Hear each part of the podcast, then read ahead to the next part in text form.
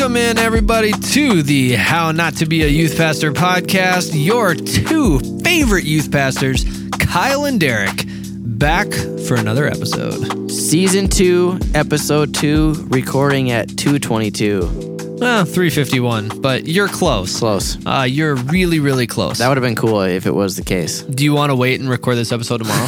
I think we should. It's the integrity of the show. Or uh, it, it could be two twenty-two a.m. Like, we could wait until, like, two o'clock in the morning or tonight. Or we pause our season and record it on February twenty-second. Oh, my goodness.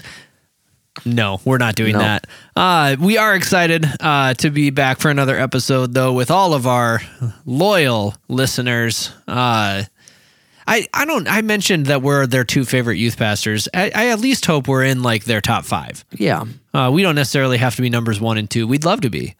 But if we're not, at least in the top five would be nice. Or at least be one of their keepers, you know, in the fantasy yeah. football world. Uh, you know what? Here, we're going to settle for their top eight on MySpace.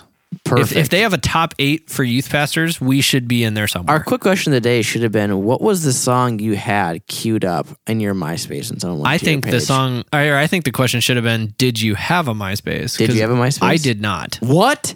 Sorry. Really? Dude, I feel I kind of feel like I need to like go create one now just to say oh, that it, I have it, one. It was it was the bee's knees for sure. I'm sorry, you obviously had one. I did, and I had songs queued up. Like be, I had the cool font. I'm let me sorry. let me ask you this: did you ever have um, A I M, A O L Instant Messenger? Uh, no, I did not. Oh my gosh, what did you do? This is ironic. I'm actually older than you are, and yeah. I didn't have all these things. I went and played outside, Derek, with sticks and dirt. Why'd you do that? Because it's awesome. Let me ask you this. Did you ever play... Probably not.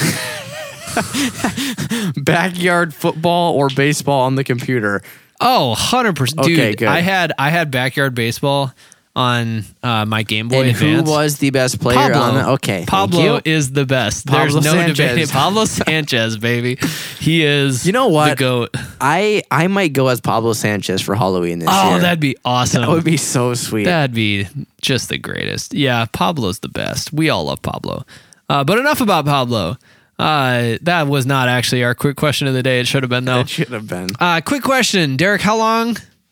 have you been in youth ministry, and what has been your biggest takeaway or lesson? Not one of the biggest, the literal biggest takeaway and or lesson.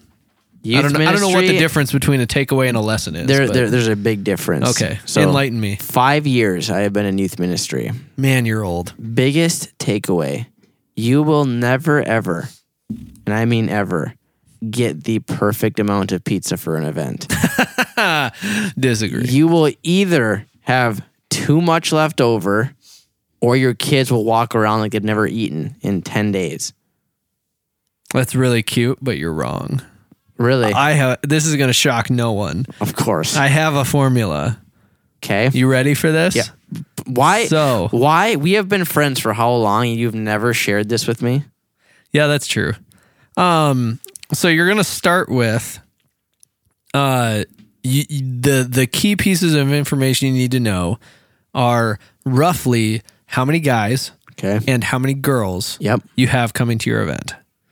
I'll take the number of girls times, eh, depending on it, it depends on it, but probably about number of girls times one point six, one point seven.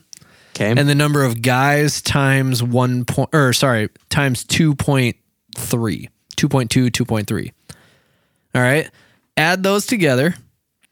And then you're going to multiply it by, I'll like write this out and put it in the show notes or something. I've already There's lost no you. way it's legitimate. No, this is legitimate. So that, because guys are going to eat more than girls. So for your guys. You went zero point one seven and two point three? one point seven, two point three, yeah. Oh, one point seven. No, yeah. So basically, you're... I, I heard zero point one seven, oh, so no. like, like, yeah, like, like, like you're saying the girls are going to no, eat no, like no. a fifth of the pizza and the boys are going to eat two and a half. I was like, what no, no, in no. the world? The, we're, we're talking slices. Okay. Uh, yep. Assuming eight slices of pizza, Yep. Uh, you know, on a pizza, you're talking uh, guys are going to eat about two point three slices, girls okay. about one point seven slices. Okay. Uh, you can... feel free to adjust those numbers on the front end if your students are a little bit younger or a little bit older. Naturally. Uh, you know, also depending on what you just did. uh, you know, what the setting is. If they, if you know they're coming very hungry, sure. you know, like this is on a mission trip and you just got, got done with a full day's work, yep. maybe you want to bump those numbers up a little bit. Sure. Uh, but that's that's roughly the formula that you're rocking with. one point seven and two point three. That makes a lot more sense than zero point one seven. Yeah, no, that's ridiculous. But I like it. Yeah, you'll usually be uh, usually be pretty accurate. Well, thanks for nothing. Now that I'm not a youth pastor, it doesn't matter. That's okay. Uh, anytime, anytime. Uh, and just so you know, no, it is not translatable to kids ministry or adult ministry. Deal. Uh, I've dialed it in specifically for youth ministry. Um, but there's going to be a lot of, I hope that saves the youth pastors a lot of money. Um, although how many youth pastors have gotten like free leftovers because they ordered too much pizza for an event? So that's the problem. And maybe I'm, it's on I'm purpose. Burnt out on pizza now. Oh, well, that's why you became a senior pastor. Not because God called you to it, but because you were just tired of eating pizza. It's fair. Um, no, uh, so I've been in youth ministry for six years, uh, youth pastor for six years. And, um, my biggest, I should have probably thought about this before literally right now. Uh, my biggest takeaway or lesson, um, maybe it's my pizza formula. I mean, that's I a pretty know. good one. That's, uh, I like to think so.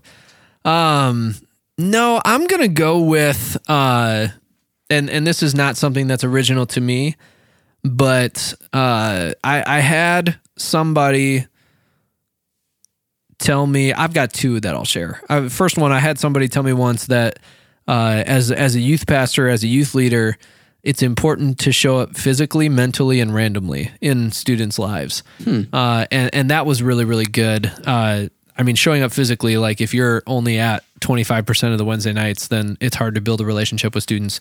Showing up mentally, like when you're there, you actually have to be there and not distracted. And then showing up randomly is, you know, going to their sporting event, texting them, saying, hey, I'm praying for you today. Yep. You know, things like that. I like that. Um, so that was really good. Uh, the other thing that, uh, you know, is my biggest takeaway or lesson, and this is, this is probably number one, is uh, continued growth is really, really important. Uh, I, I think that if you're going to be... Talking about like height, right? Like, yes. Okay.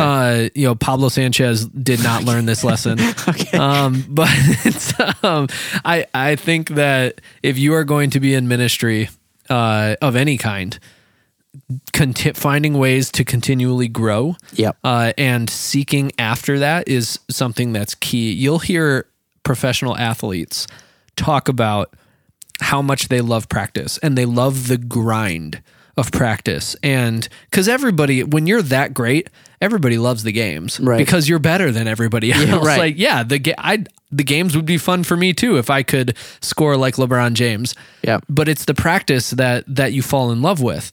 And in ministry, and, and you'll see them retire when the practice is no longer fun for them.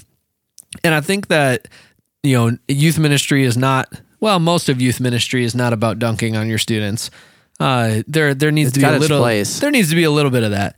But I think that when it comes to the practice for us is that continued growth. Yeah. If, if you love learning, then you're going to be longer in youth ministry than if you refuse to do it. I like how I literally came out with a pizza thing and you just dropped like two just bombs of wisdom, which I very much appreciate. So thank you for that. Well, most people don't know that we started this podcast just so that I could show you up. I mean, it works. Yeah, for um. sure. That's how we're friends.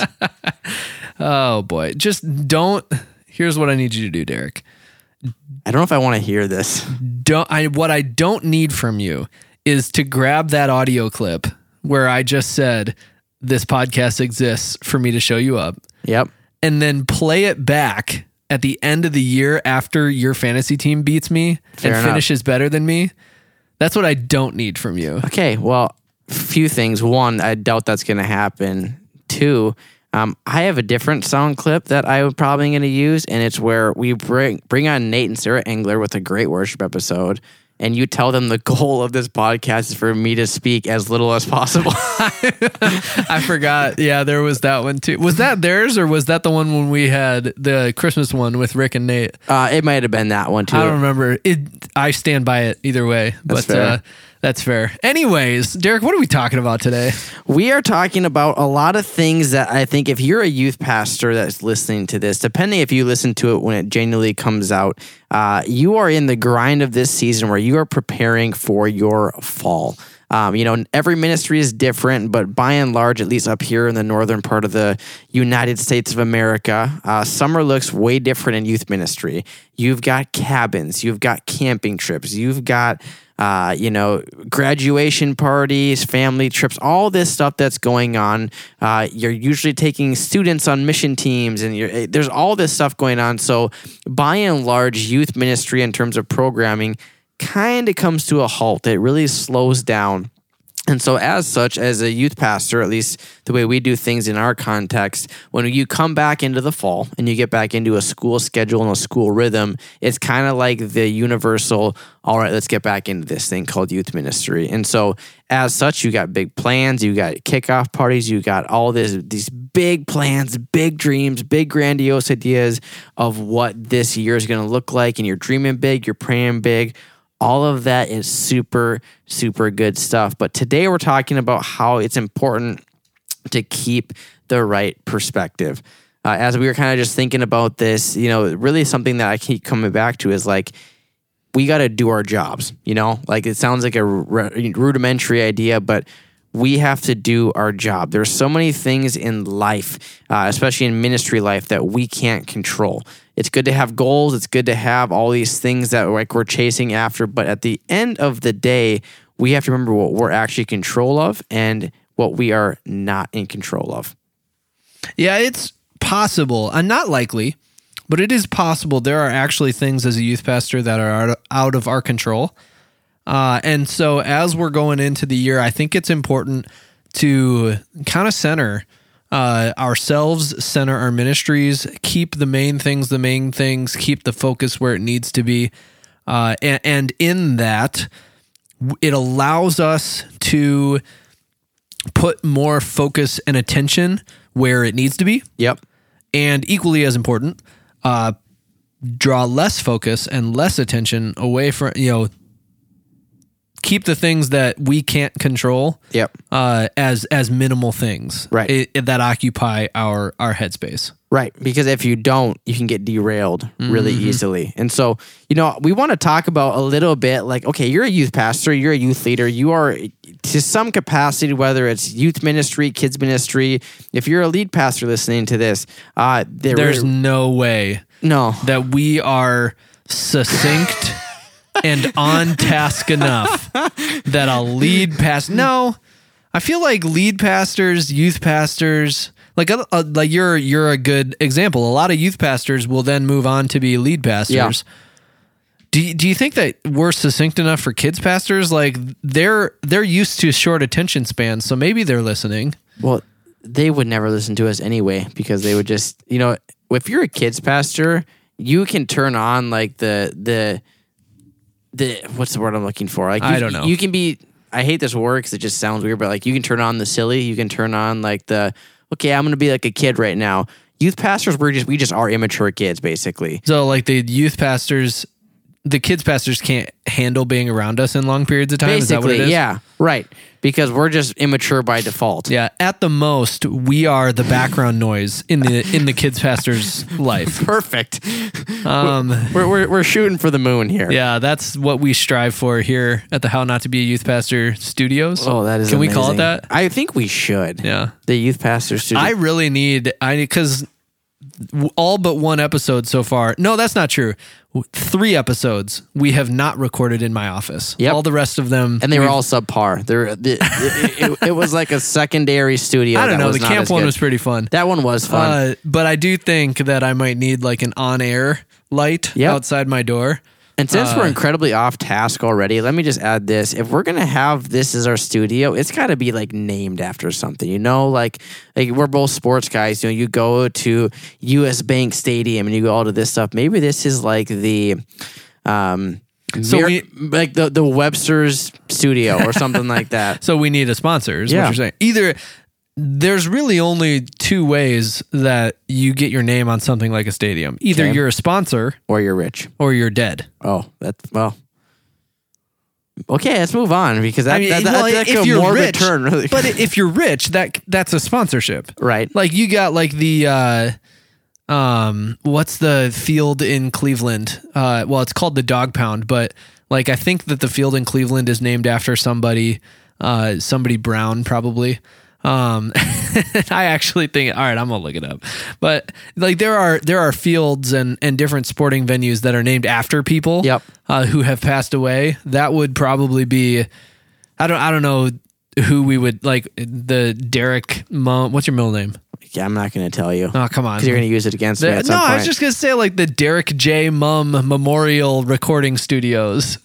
Wow, that was way off. J's well, not anywhere close. It's in the middle of the alphabet. It couldn't have been that far off. Uh, that That's fair. That's Derek, very fair. What is it? Like Derek Xander or Derek Aaron? Xander would be sweet. There, Zion. Derek Zion Mum. No, my parents didn't grow up going to church. They would never name me Zion. Ah. Zion is a very churchy word. Do you think that uh, Zion Williamson's parents grew up going to church? I hope so. That'd be sweet. Yeah. Well, what, I, I, what were we talking about? I, I really, when we listen back to this, I'm going to time from the moment that that rabbit trail took place to the moment just now. I'm going to time how long that was because that was like a significant one. Uh, but just for the record, before we get back on track. I was waiting for you. Uh, Thank you. Cleveland, Cleveland Browns play at First Energy Stadium. So Whoops. We're going with sponsor. Okay. There. My bad. See? You don't believe everything you hear from Kyle. ninety-eight percent of it's true. You got to discern what the other two percent is. What we were talking about, Kyle, is, okay, you are in a ministry capacity. That's where we got derailed. Is if lead, you said there's no way a lead pastor would listen to this. I did. Which, which is fair.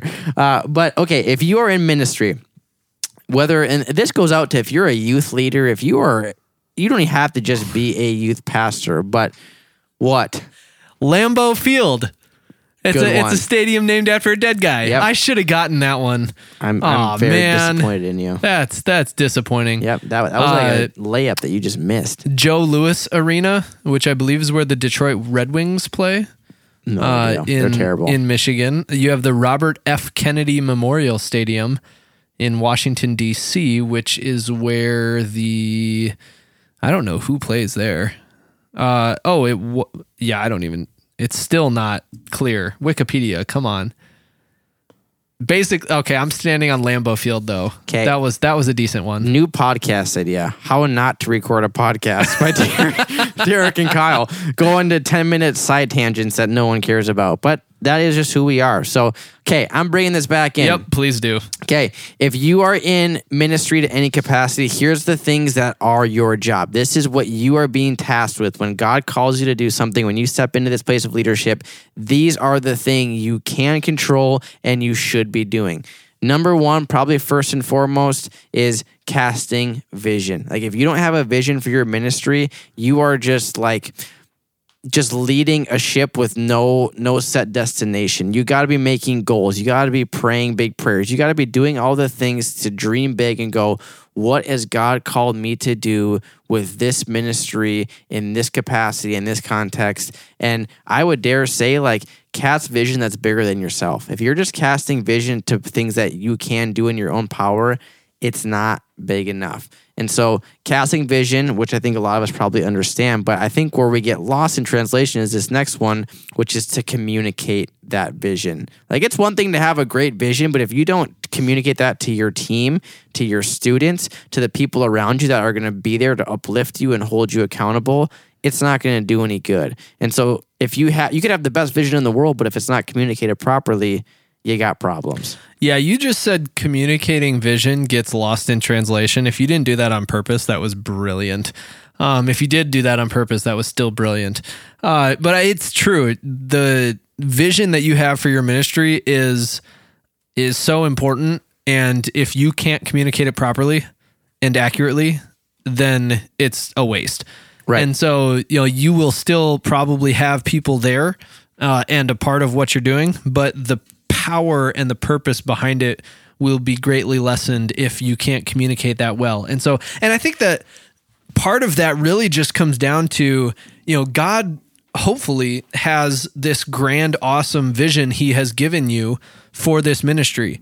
You've got to find out a way to make that simple enough that yep. you can communicate it in yep. the allotted time that you have, or in the few sentences that you need to. You know, what are the true values for your ministry?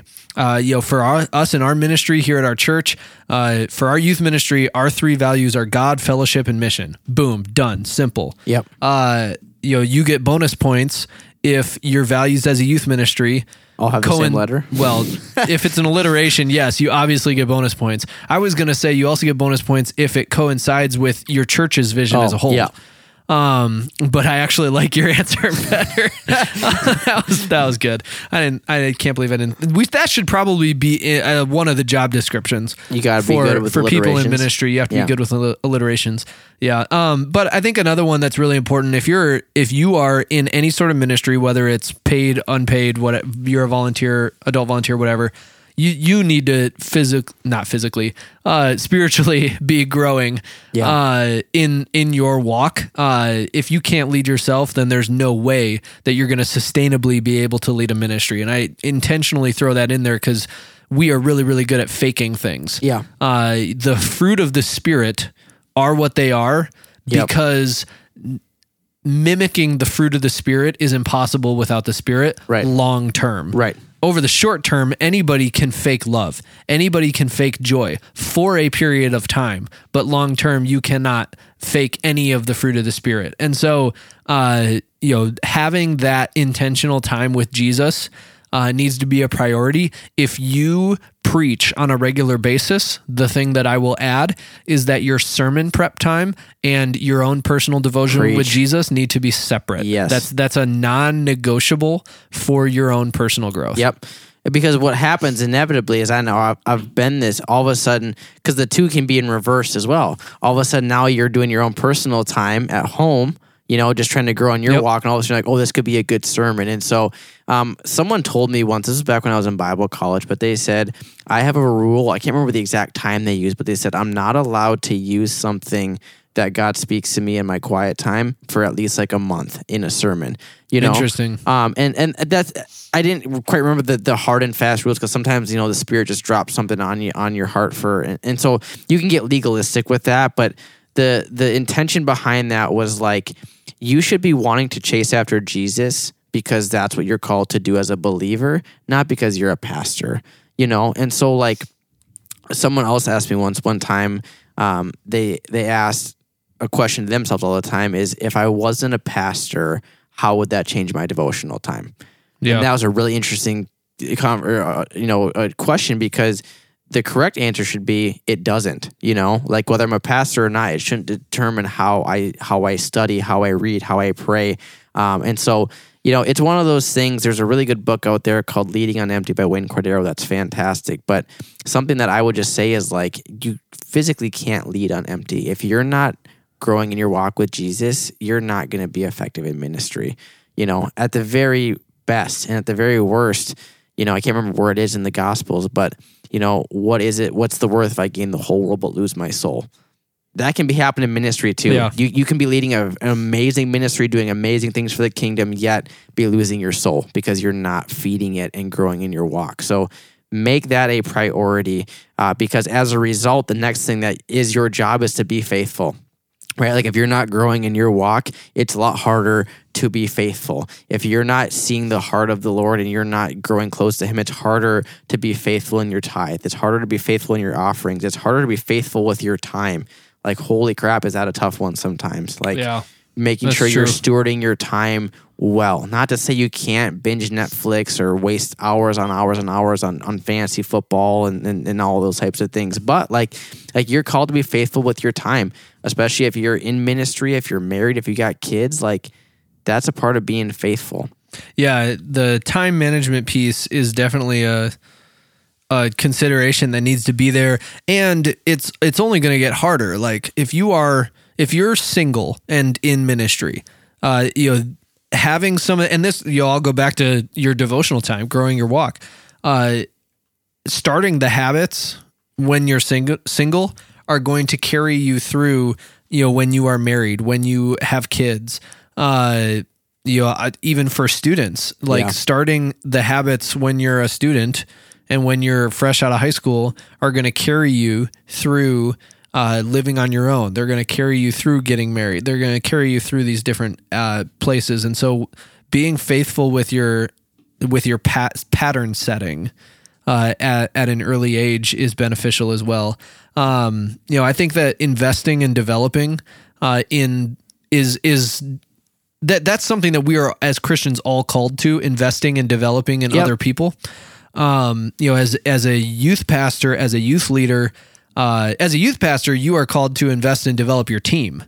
Uh, you know, you have uh, people w- underneath you that are volunteering in your ministry that you need to pour into, and you need to be faithful with their time. Yep. Uh, you know, four hour meetings every single week on top of your Wednesday nights is not a good steward of their time. Nor is it planning a meeting three days before it's happening. Or, True. Or the day before, you yeah. know, like they got lives, they got kids, like you got to respect that. Yep. And so being a good steward with the people underneath you, and whether a youth pastor or you're a youth leader in a ministry, the students are there to be invested in and developed by you.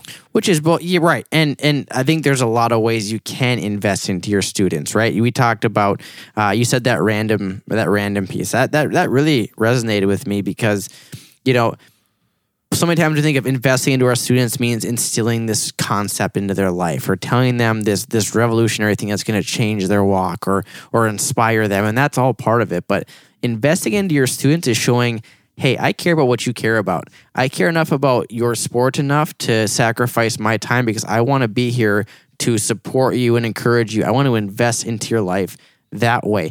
Even youth pastors, it might not be your jam. Kyle, you and I are both sports guys.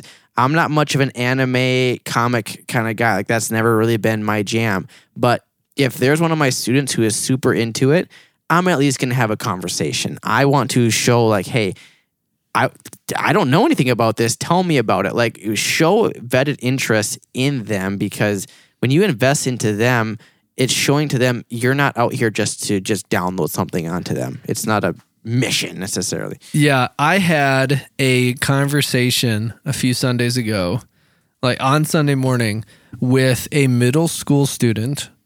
We talked for forty-five minutes about coins. Coins? Um, like like dollar? Like, like like collecting coins. Okay. Yeah. Yep. Um, specific, like now I do have, like my, my grandparents gave all of me and my siblings when we were growing up, we had like penny books and like nickels yep. and dimes. We're like, okay, you got to collect one from every year from this date to this date and things like that.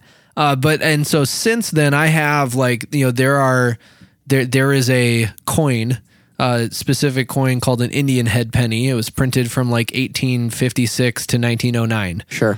Like I am trying to get one from every year. It's just like a weird little yeah. quirk habit that yep. I, or hobby that I have.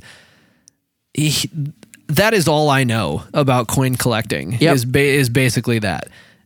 And so I was able to connect about two percent of what he was saying. Sure. And, and he just kind of went off, but he loved it because I was there to listen. Yep. And I could offer things here or there based on my very limited knowledge on right. the subject. Right. But it was cool to connect with this kid because he was so passionate about this. And you are going to see that in your students when you start to have a conversation with them about something that they are passionate about, yep. something that they enjoy. And your goal, if your goal is not to just try to figure out a way to get this conversation back to something you like, but you're willing to just sit in a place that's uncomfortable for you because you know they're passionate about it, uh, that is investment, a huge win. Yeah, absolutely. And, you know, I think another way that you can invest and develop your students or your team or your volunteers, whatever it is, um, pray for them. You know, like I, I cannot overstate this. This is something that God's been working on me even recently is like, are we praying for our students? You know, are we praying for our leaders to encounter God, to experience God? Um, and I'd follow this up with, are we um, telling them that we're praying for them? You know, because I think sometimes it can feel like people are just going through the motions and they're just battling through life. And there's power to knowing somebody is praying for you, uh, that God is, or that you're interceding uh, for someone else. And so that's not to say like every time you pray for somebody, say, hey, I'm praying for you, because you know that you want that, like, oh, thank you. But I think there is power to physically praying for your people, to develop them, to invest in them. But then at the same time also, you know, showing them that they're not alone in that. But Uh, one thing that kind of the last little caveat here, you know, what is your job as a as a person in ministry? Like, what are the things that you are called to do? This last one perhaps might be, uh, you know, maybe underappreciated, but needs to be overstated. And it is finding the right people. You know, so many times it feels as if we just got to find who's available, right? Like, like who, who's willing to come help us out with this ministry. Sometimes you're kind of in that desperation mode, but a question I have to always ask myself when it comes to youth ministry is, who is right for this area? Who is the right person for this? Um, you know, and something that um, I can kind of draw back to here is, uh, as we've said a, a few times here, I, I stepped into a lead pastor role. And so The the big question mark for us for the last six months has been, you know, if we're going to step down and let someone else lead this ministry, who is it going to be? And so uh, hot off the press, but we actually uh, just last night had our new youth pastor come in and uh, step in and, and start, you know, leading this ministry. And uh, this person was someone who was at a different church, uh, was doing a different ministry at the time. And so we actually actually talked to the, that that person's lead pastor and said, hey, uh, can I have this conversation? Because this was the right person for our ministry, not the one who was available. And, uh, you know, we are stoked to have him because he's going to be just amazing for our team, amazing for our students. And it's going to be just a great fit between him and I. Yeah, I love it. I, this, this task for me, you know, finding the right people is, is one that is not like, that's not always the fun one, because the f- anecdote, the flip side of finding the right people is not finding the wrong people, you know? And so you're going to have times uh, uh, as a youth pastor where someone might approach you and say, hey, I want to volunteer with your youth ministry. And for a myriad of reasons, that might not be the right. Yes. Right. It it might not be a fit. Uh, it might not be the right answer spiritually for that person. Uh, we hinted at this last episode. It might not be the right thing legally for that person uh, when it comes to youth or kids ministry. Uh, we hope that's not the case, but it happens from time to time. Um, you know, it might not like it just might not be the right fit.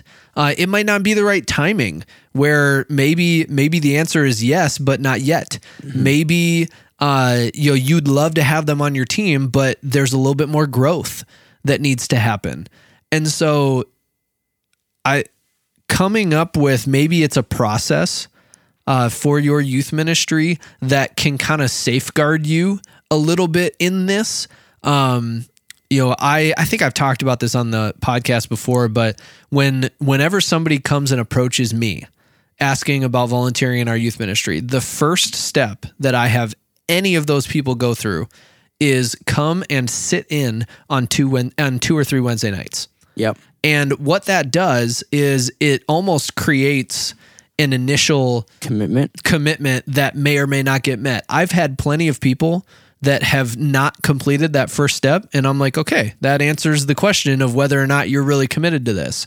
Um, and, and it's, it can almost be something that weeds people out mm-hmm. for, for better or worse.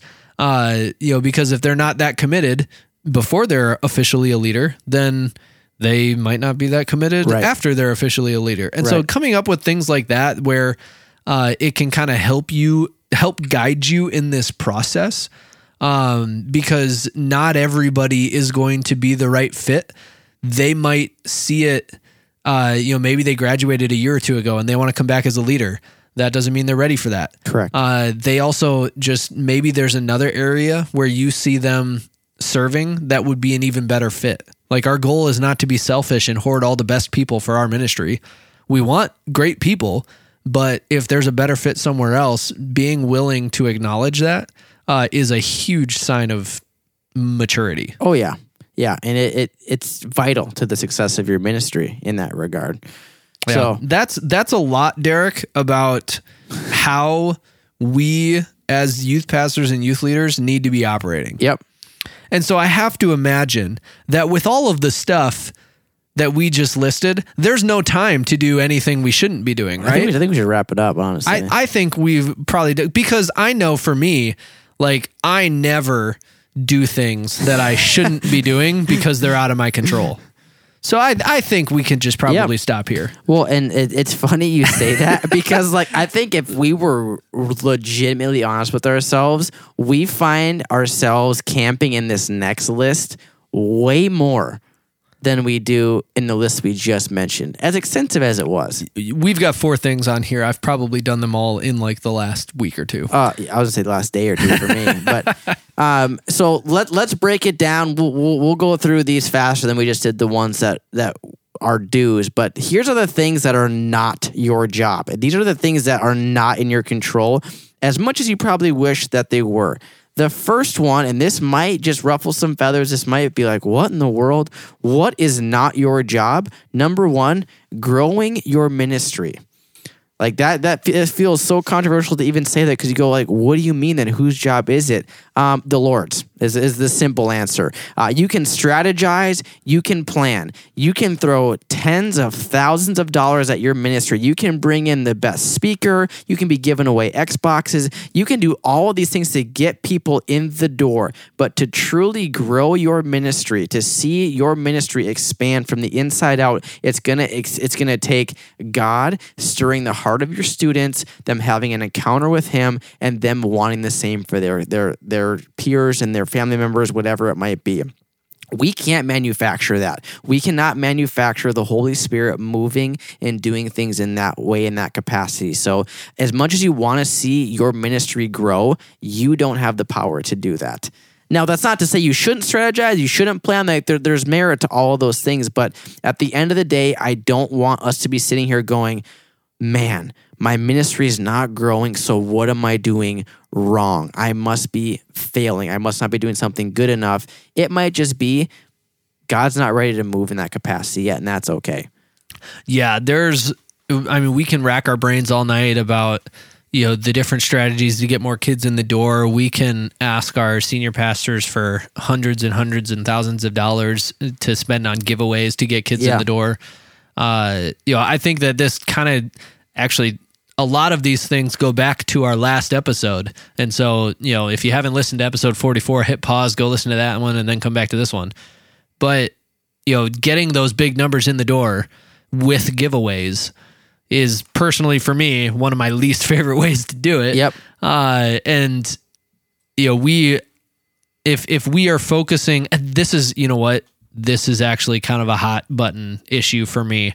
Uh, I have seen youth pastors who like you, you get like maybe a summer night where you've got youth ministry going on and a lot of people are on vacation. Yep. You get into like winter, uh, you know, holiday parties happen, uh, you know, f- end of semester studying needs to happen. Maybe there's sickness going around and, you know, you get up sta- on stage on a Wednesday night and there's fewer people there than, than yep. there usually is. Mm-hmm.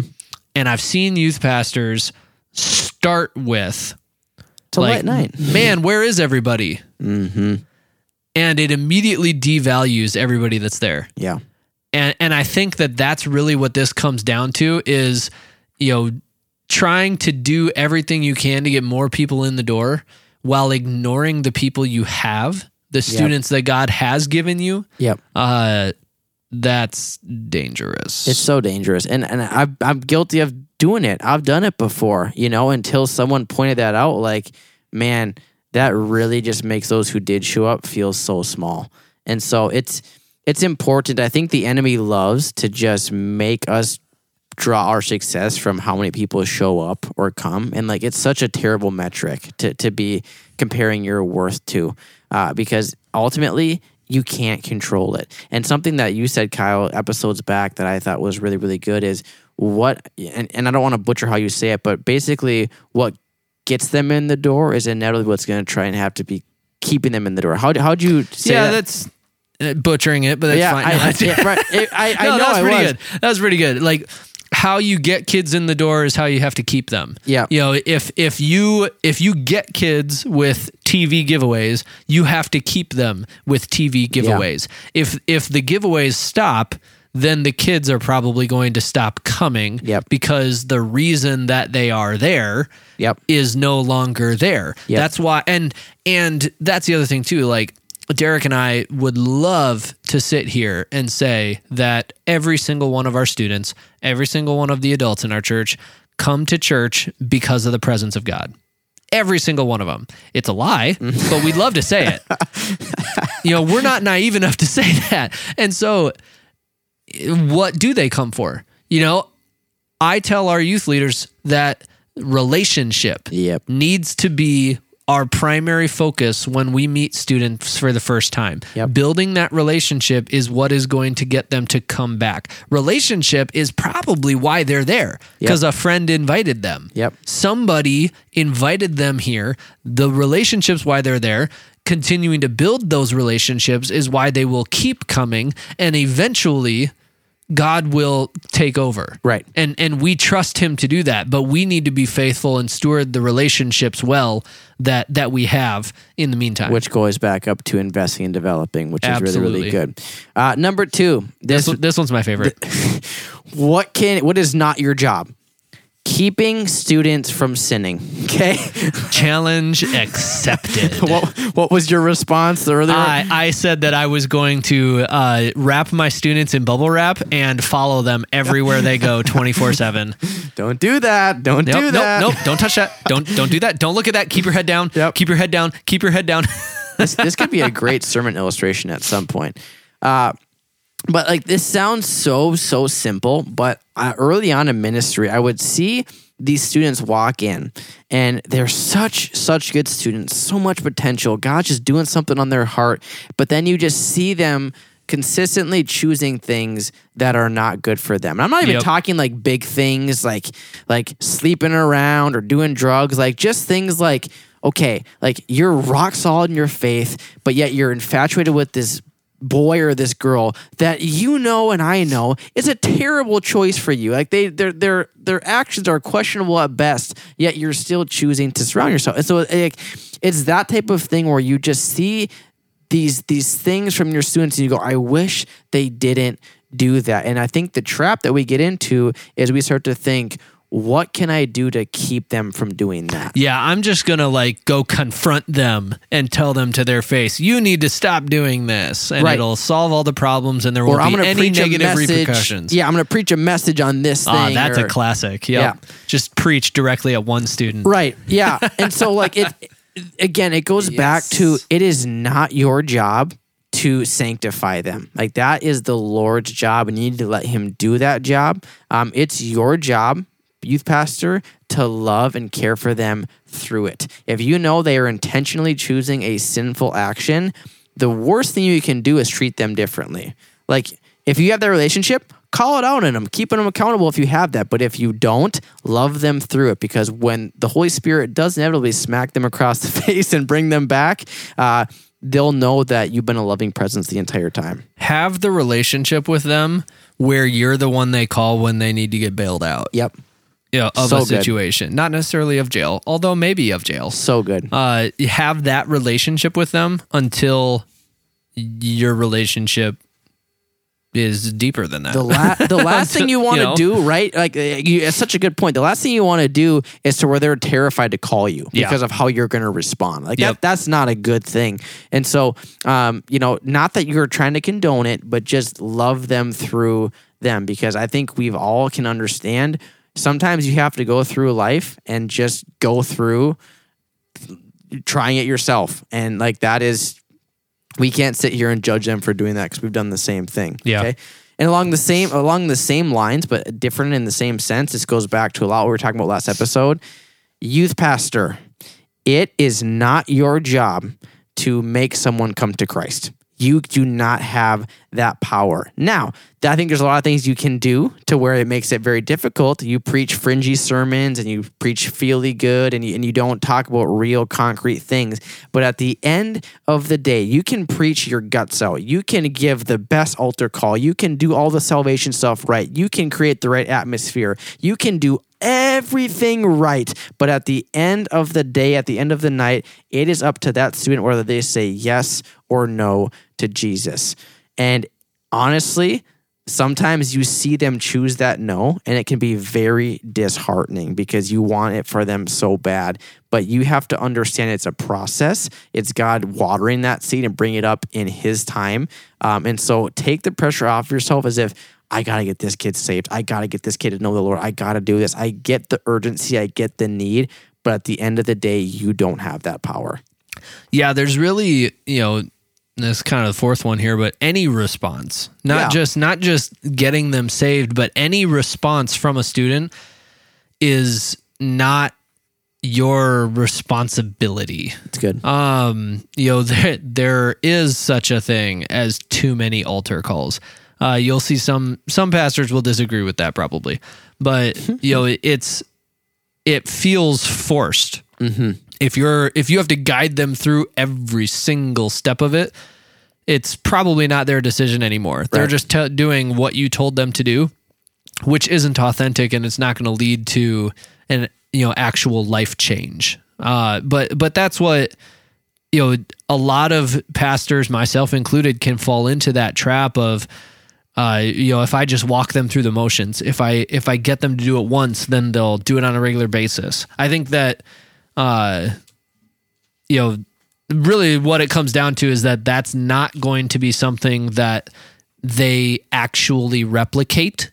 Yep. Uh, we think that if we have them do it, they'll kind of learn it by repetition almost, but it's not going to, if it's not coming from their heart, then it's not going to be something that they actually want to do. And so, correct. You know, all of this, like those are all things that are out of our control. At the end of the day, like you as a youth pastor need to determine what makes you successful. Yep. You as a youth pastor need to figure out, based on what I can control, what what is success look like for me? Just a, our last episode of season one was, you know, on celebrating wins. And I think that that kind of goes really well in this. Like having, hitting a number goal for, for how many students are there on a Wednesday night can be a great thing to celebrate. Right. But if all of your goals, if all of your wins have to do with attendance numbers on Wednesday nights, then you're going to miss the point. Right. And there's not going to be any depth right. to your youth ministry. And so ha- figuring out multi-layered goals that have different points of depth, that have different ways of measuring things, uh, that's that's going to help you figure out what success is actually going to look like in your job. Well, and you need to be able to have a definition of success in which you can physically accomplish, right? Like you can't say, I'm going to be successful if I grow our ministry, as you're saying, to this number, because you don't have the control of that. Right. If your measure of success is, I want to be obedient to every time God calls me to do something this year, I do it. You can control that because it's it's your choice if you're going to step out in faith or step back in fear. And so like that's a definition of success that you can live by. Um, you know, did I, did I, one question I've heard a lot that I thought was super good is, did I love well tonight? Did I love the best I could, whether it was ten students or two? Like, did I love to the best of my ability? That is what ultimately what makes you successful. And so the last thought I have here as we wrap this thing up is um, we aren't called to be liked. We're called to develop. Like I love, I just, you know, I, I mentioned a few weeks ago that I preached out of Isaiah. And in Isaiah chapter six, it's a very common verse we've a lot of us have heard of. Isaiah answering the call because God says, you know, who's going to go? Who's going to do this? And Isaiah goes, here am I, send me. And that's kind of where we stop the messages usually. But if you look through the rest of that context in Isaiah chapter six, Isaiah is being sent out to deliver a tough message. Isaiah is being called to go out and preach basically, hey, um, you should really like turn to the Lord or else it's going to go really bad for you. And a lot of people like, I mean, Isaiah goes out and like everybody basically like says no, like absolutely not, spits in his face metaphorically, all this different stuff. Like this was not, he didn't grow the church. If anything, he shrunk it. But what he did is he found the remnant. He found the, the few people who were willing and they turned to the Lord and became powerful forces for him. So youth pastors, youth leaders, ministry leaders, you are going to have students that don't like you because you were real, you preached the message, you loved well and loved authentically, and that's okay. But our job is to love them well and develop them well, even if it means they don't like us for a season. Yeah, that's key. Development is all over Scripture. Second Timothy chapter two is another example of the importance of not focusing on the flashiness. Like Isaiah, like Derek said, Isaiah definitely didn't focus on flashy. Uh, you know, even thinking, you know, the other one that comes to my mind is Jonah. After he got his head screwed on straight, he went to Nineveh and didn't preach flash. It wasn't like repent because it wasn't turn to Jesus, turn, well, it wasn't Jesus back then, but turn to God because your life is going to be rainbows and butterflies. Right. It, it was repent, otherwise you're going to hell. It, like that, that's just, just the good, pretty good. Cut and dry. Yeah. And so Jonah was the O G, uh, you know, preaching on the milk crate on the corner of the street. And, but I think that like just the directness and, you know, with Second Timothy uh, two two is talking about, you know, Paul charges Timothy to take what he has told Timothy and then turn around and invest it into reliable people that will then in turn teach others. You know, that that true discipleship model uh, that takes time and it takes relationship, but that is in your control. Right. You know, how you choose to spend your time. Uh, you know, making sure that you're praying, making sure that you are growing in your walk, all of that stuff that's in your control. Um, you know, that, and, and at the end of the day, you know, not to kind of get dark here at the end, but someday I'm standing before God. Yep. Dead. Yep. And that's what he's going to ask me about. Right. He's not going to ask me about what I wasn't able to do because it was out of my control. Yep. He's going to ask me how I stewarded my time, how I stewarded my resources when I was in charge of this ministry. So good. So good. Yeah. You nailed it. As usual. Yeah. Um, that, uh, that just about does it for today's episode. Uh, if you have any questions for us, please reach out at how not to be a youth pastor at gmail dot com. Uh, but as for Derek, I think I am going to go buy a ton of bubble wrap because even if I cannot use it to keep my students from sinning, it's still really fun to pop. Goodbye. Goodbye.